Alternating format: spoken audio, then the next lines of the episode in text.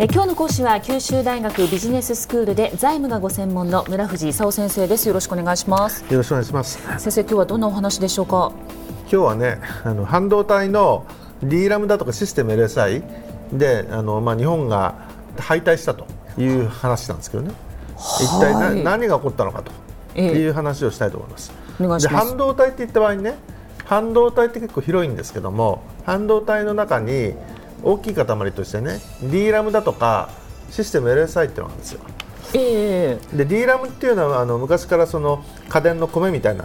言われ方をしてねあらゆるものに入ってるんですよ。うんどういう機能があるものなんですか？あのメモリーって言ってねなんかいろんなものを記憶すると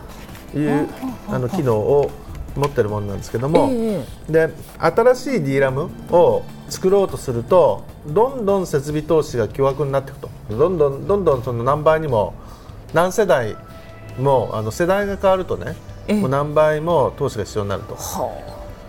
でナンバーワンがあの韓国のサムソンという会社なんですけどもはい有名なメーカーですね。あのサムソンが日本のバブルが崩壊した時にね新世代の半導体に投資するということになった時に、ええ、日本のメーカーは自分でもお金がなかったしね。お金を貸してくれる銀行もお金がなかったわけですで新しい世代の DRAM にあの投資できないと。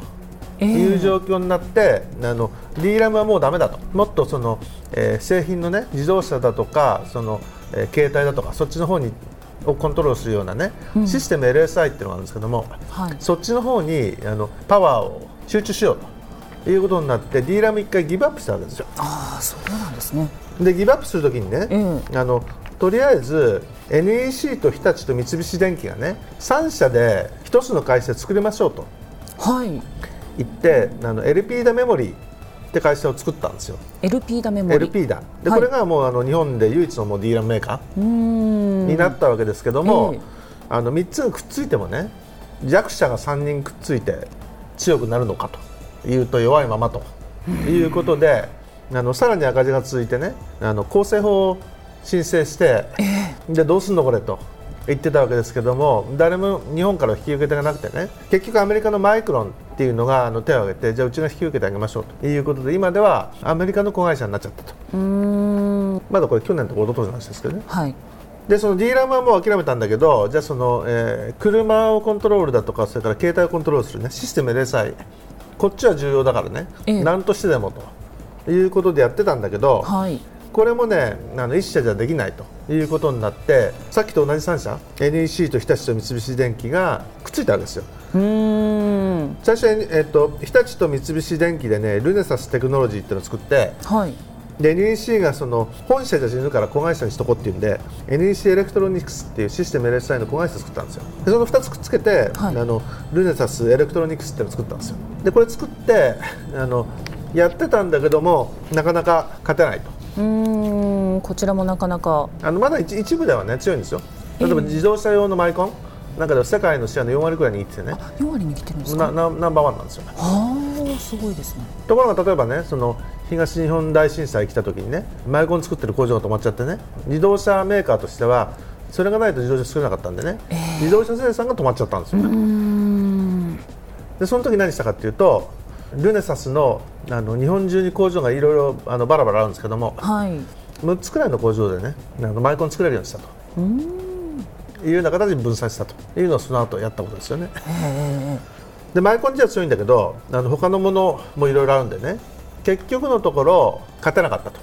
で何人勝てなかったかというと、はい、アメリカがねまずその全部やったらもう生きていけないから研究開発に絞りましょうということでファブレスっていうね、ええ、あのファブリケーションっていう組み立てるだとか作るっていうのをあの英語でファブリケーションっていうんだけど、はい、そのファブリケーションやんないと。いうことでファブレス企業って言ってねあの研究開発だけやる企業を作ったんですよ。じゃあ誰がシステム LSI 作ってくれるのと、はい、いうとファウンドリーっていうね台湾の TSMC なんて一番大手なんですけども、ええ、そこに頼むわけですよ。そうするとそのアメリカにそのクアルコムとか AMD っていうそのファブレス企業がいてね台湾の TSMC にあの生産委託すると。いうことでそのシステム LSI 作ると。そうするとバリューチェーンのその強いところだけやってますと。いうのに対して最初から最後まで全部やってるっていう日本の integrated manufacturer っていうんだけど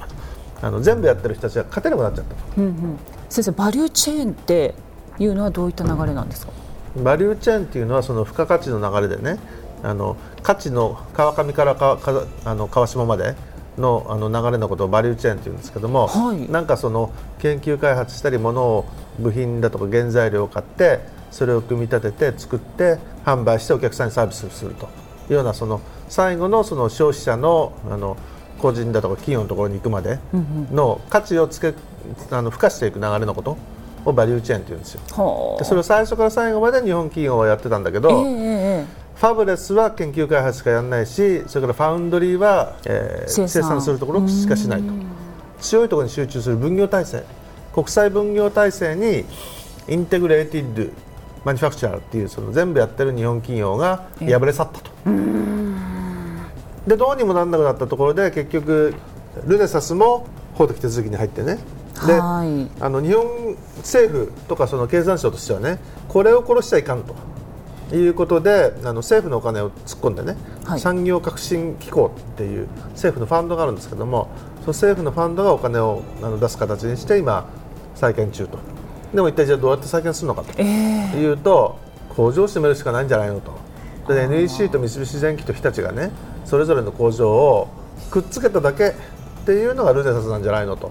いらない工場を取捨選択してね。場合によっては研究開発のみに絞ってね。いくつか工場を閉鎖してファウンドリーに生産委託するという方向に今あの動きつつあるという状況ですね。生き残るためにですね。生き残るために。はい。それで先生今日のまとめをお願いします。あの80年代からね90年代前半にかけては世界の半導体産業の中で日本がトップを走ってたわけですよ。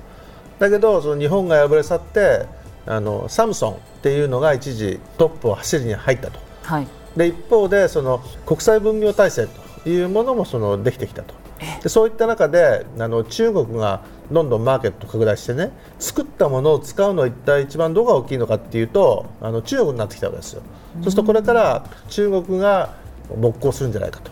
いうような見通しになってきていると。いう状況ですね。え今日の講師は九州大学ビジネススクールで財務がご専門の村藤勲先生でした。ありがとうございました。ありがとうございました。